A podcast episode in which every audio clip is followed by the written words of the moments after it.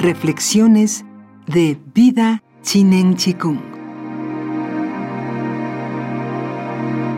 Quien desee la admiración del mundo, ¿hará bien en amasar una fortuna?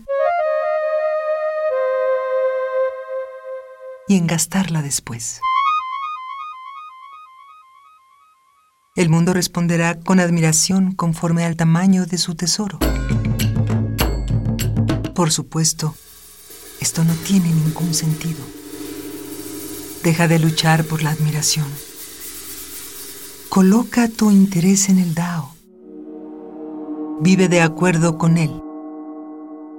Comparte con los demás las enseñanzas que llevan a él y serás bañado por sus bendiciones.